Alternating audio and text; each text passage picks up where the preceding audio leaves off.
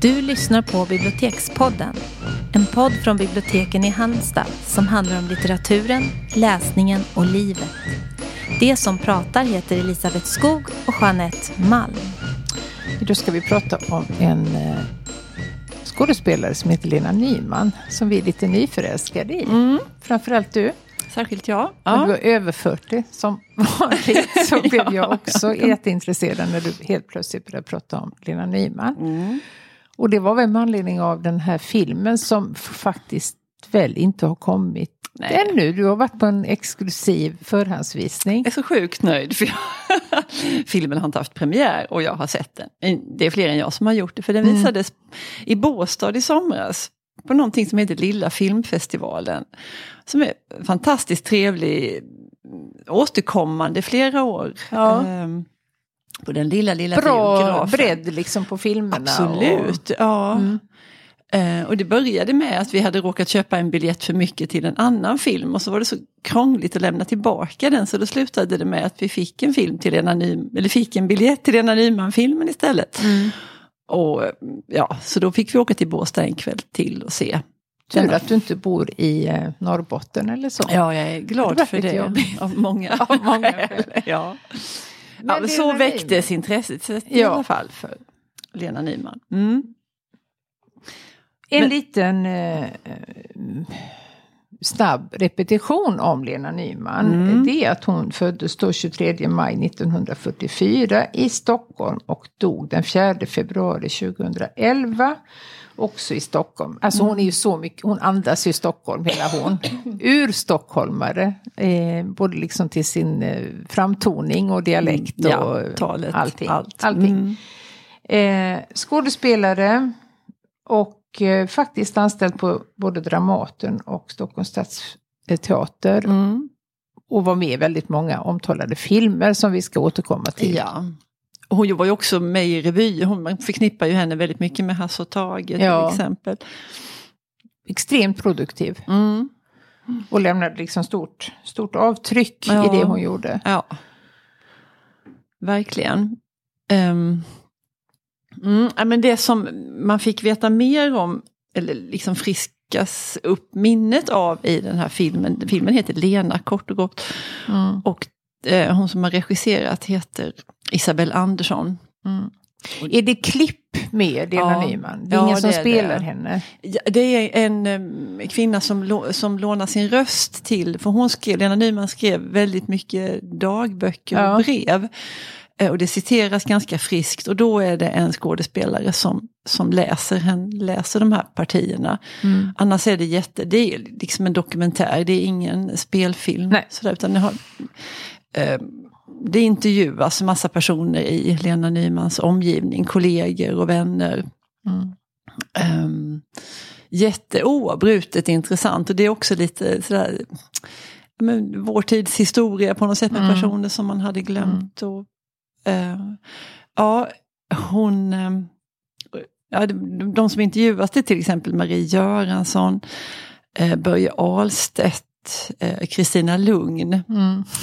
Kristina Lugn säger något fantastiskt. De, de hade ett samarbete, det var nog bara ett par år innan Lena Nyman dog. På Brunnsgatan 4. På Brunnsgatan Mm. 4.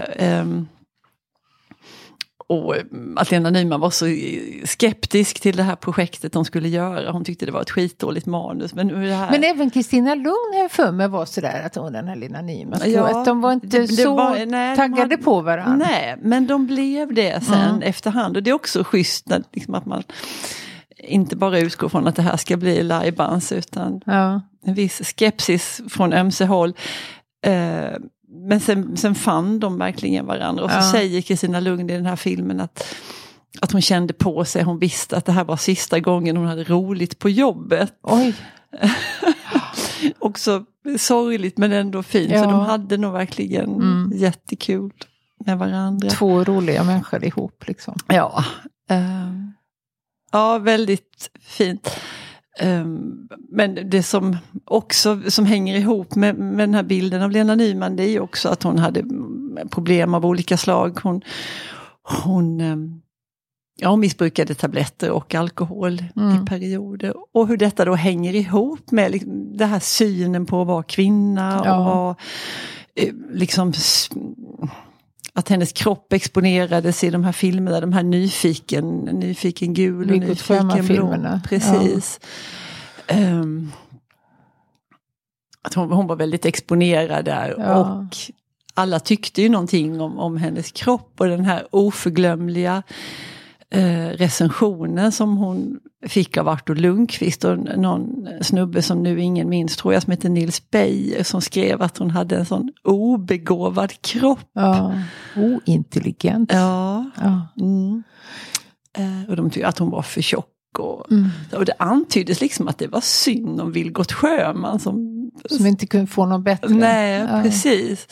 Och hur såg Vilgot Sjöman ut? Liksom? Men det, var det, Nej. det är helt irrelevant. för Det var men bara också hennes som kropp. framkommer i biografin om henne så var hon ju en väldigt intellektuell och beläst person. Ja. Och det, den auran har hon ju aldrig haft liksom i Nej. eh, eftermälet. Eller i, Nej. lik- utan det har ju varit den här liksom partybruttan Mm, mm. och skrattet och ciggen och Yes. eh, lättsamheten. Men hon hade ju så mycket mer. Ja. Gravt orättvist. Mm. Ehm, Men du berättade om en scen som rörde mig. Ja. Som handlade om Kristina Lugn. Som hon berättade en historia om Lena Nymans hund. Ja. Kan du inte ta den? För den Jo, var så både rörande och rolig och eh, absurd. Ja, för Lena Nyman verkade inte ha varit någon hundmänniska men hon blev det och hon fick en hundvalp. Jag måste dra en parentes Ja, här. Hon ja. har, eller hade, jag vet inte om han lever, en bror som heter Bosse Nyman. Okej. Som är extremt känd i hundkretsar som cheferuppfödare och Ja, ja. hundförare. Alltså han är ja, okej. mer känd än sin syster i den sfären. ja, ja, ja, Ja. Intressant. Så hon var nog inte helt eh, obekant med hundar. Nej, eh, men det, nej, det kanske inte hon var. Eh, hon fick i alla fall en hundvalp och det är ett ganska vågat tilltag att ge bort Mm. en hund till någon. Men de visste kanske vad de gjorde för det var hennes elever på scenskolan som gav henne en liten dvärgschnauzer. Ja, det, Som- man får aldrig ge bort en gåva som förorsakar besvär, som Magdalena Ribbing. Kommer ja, just det. Ja. det var kanske besvärligt med schnauzen men ack, mycket mer kärlek och hängivenhet och Mm. ömsesidig lycka mellan, mellan eh, schnauzen och Lena Nyman. Eh, ja, nej, men det var så sorgligt. För jag kom knappt ihåg hur jag berättade det här för dig men, men eh, Kristina hade en teori. Ja, för hunden, hunden dog så småningom, den blev överkörd. Ja. Ehm, och ja, Nej, men då sa Kristina Lugn att Kaxe begick självmord. ja, För att han, visste att hon skulle oroa sig så mycket eh, om hon dog först. mm. Var det inte så? jo men det, det var någonting att Kaxe hade gjort det här för att, för, För att rädda liksom, att bespara henne och också kanske det här att om, om Kaxe kanske var lite skraltig och gammal Ja, så skulle hon, skulle, hon inte, skulle behöva... inte behöva ta det beslutet. Nej, precis. Hon var själv skraltig men Kaxe tog, han begick självmord. Ja, ja men det var en sån. och de hade gråtit båda två när detta. Men Mm. det var i alla fall en sån. Mm. Ja, det var fint. Ehm, det var något annat jag tänkte på där i början med, jo men jag skulle säga det här om, om, om hennes kropp och, och tabletterna och det här, för, för detta var ju på ja, men 70-talet och, och vad man, tyckte man att man vägde för mycket så fanns det tabletter att ta för det. Så då fick hon tabletter för att hon skulle gå ner i vikt och de tabletterna i sin tur gjorde att hon inte kunde sova på nätterna och då fick hon andra tabletter som Ja. gjorde att hon skulle kunna sova på nätterna. Och, så, och av de tabletterna blev hon deprimerad och mot depressionen så fick hon andra Mm. tabletter. Så det var ju liksom en, en kedja som aldrig tog slut. Av. Det var så man tänkte att man löste problem då för tiden. Ja, det var väl i den liksom barndomen på psykofarmaka så att man var så himla Mm. nöjd över att ha hittat piller som funkade mot Ja. en det ena än det andra. Verkligen. Och förstod inte eller brydde sig inte om konsekvenserna och framförallt mixen av allt det här Mm. måste ju varit helt förödande. Säkert. Jo men det var, det var en- ett annat spår, den här recensioner, det var ju flera, men det var särskilt Artur Lundqvist som i alla fall nu i efterhand får klä skott för det här med, med den obegåvade kroppen ja. och det här att hon fick eh, det gick ju inte spårlöst förbi såklart, utan Nej. hon fick ge svar på tal. Mm. I Expressen fick hon ett väldigt stort utrymme tack vare Bosse Strömstedt som var chefredaktör då för mm. tiden. Så hon, och väldigt välformulerat, superverbalt och snyggt så mm. sticker hon ju hål på de här löjliga replikerna. Mm. Uh, nej, men det är ju inte helt självklart att hon fick det utrymmet heller Verkligen i den tiden. Inte, utan då, man kunde ju uttrycka sig så om mm. kvinnor utan att ens förstå hur uh, absurt det är att en man ska kunna liksom recensera någon annan i de ordalagen. Ja. Vi har ju några biografier också. Mm. Eh, framförallt den som heter Jag vill ju vara fri av Annika Persson som kom 2013. Mm. Och jag tänkte läsa lite ur förordet ja. för det är så himla bra. Mm, gör det. Så här börjar det. Alla älskar Lena Nyman. Alla blir kära i henne. Alla vill se henne på scenen, höra henne sjunga, vara hennes vän, hennes älskare, hennes pappa. De vill att hon ska följa med på fest, på KB, på Nybrogård. De vill visa henne sina båtar, sina dikter, sina själar och sina penisar. De tycker att hon är som en bakelse. Hon själv, hon vill göra något svårt. Hon vill göra publiken klokare och bättre. Hon vill fånga människan hela människan. Men samtidigt vill en annan del av henne gå under, lämna över sig, rasa ner, tömmas och bara få ro. Mm. Tycker du inte att det fångar liksom jo, hela verkligen, henne? Det yttre och ja, det inre ja. och krocken mellan alla ja. de här förväntningarna och Precis. vad hon själv vill. Mm. Ja, var jättefint, snyggt formulerat. Mm. Allt de ville visa henne. Ja. oh. Nej men också att det, man, man vill ju verkligen eh, vara med henne mm, eller skulle vilja. Hänga med henne, ja, absolut. Ja. Mm. Och att alla vill ha något av en, det måste ju mm. vara skitjobbigt. Mm. Såklart. Eh, vi tänkte vi skulle ljudillustrera det här eh, poddinslaget med Lena Nyman och då har jag letat, för jag vet att hon har sjungit in dikter av Karin Boye. Mm. Denna LP som det var då lyssnade jag jättemycket på mitten på 80-talet någon gång. Mm. Eh, när man kunde låna LP-skivor, då bodde jag i Stockholm och lånade LP-skivor från det biblioteket där jag jobbade. Och jag lyssnade sjukt mycket på när Lena Nyman sjunger Karin Boye. Och jag ska inte säga att hon fick mig att liksom fatta grejer med Karin Boye, men, men, men fördjupade bilden och mm. gjorde mig ännu mer liksom intresserad av de texterna. Hon, hon sjöng det så jätte, jättebra, omisskännligt och oefterhärmligt. Så det kanske dyker upp på Spotify förr eller senare. Mm. Eh, om, I filmen så får man också höra lite valda delar ur de här mm. boje Jag tänker ju väldigt mycket på en annan eh, poet som mm. hon har tonsatt en dikt av. Eh, och det är Bodil Malmsten. Ja. Ett plås för moster Lilly. mm. Eh, ska vi avsluta med att vi spelar upp den helt enkelt i mm, sin helhet? För den tål verkligen att ja. lyssnas på. Det är en sån Stäng underbar kombination. Stäng inte av i förtid. Nej, det får ni absolut inte göra. Här kommer den. Lena Nyman sjunger Bodil Malmsten. Ta ett bloss för moster Lilly. Mm. Tack och hej. Vi som lever är bara döda på semester. Någon sorts sommargäster så ta ett blås för moster Lili. Ett halsbloss och ett glas rött. Ta ett bloss för moster Lili.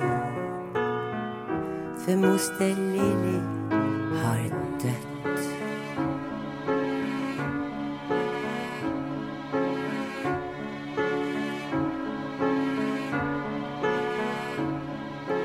Sätt dig på hennes gravsten och dingla med dina smalben. Minns skymten av hennes lår när du var tretton år. Hon gick bort i strumpor med sömmar och eviga rock'n'roll-drömmar. Hon hatade regler och tjat och ord som hata och hat så ta ett blås för moster Liv Lucky Strike och ett stort glas rött Ett halsblås för moster Lili. För lyckliga Lili har dött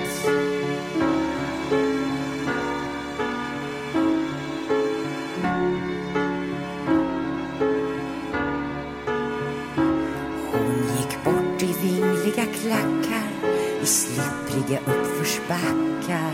Hon sa hon var 42. Sånt ändrar man inte på. Så fimpa på hennes årtal. Låt Waits hålla hennes bårtal och aska på hennes grav på alla helgons dag. Och ta ett blås för moster Lili. Ett djupt blås ett fullt glas rött och skåla för Lucky Lily som gått någonstans och dött.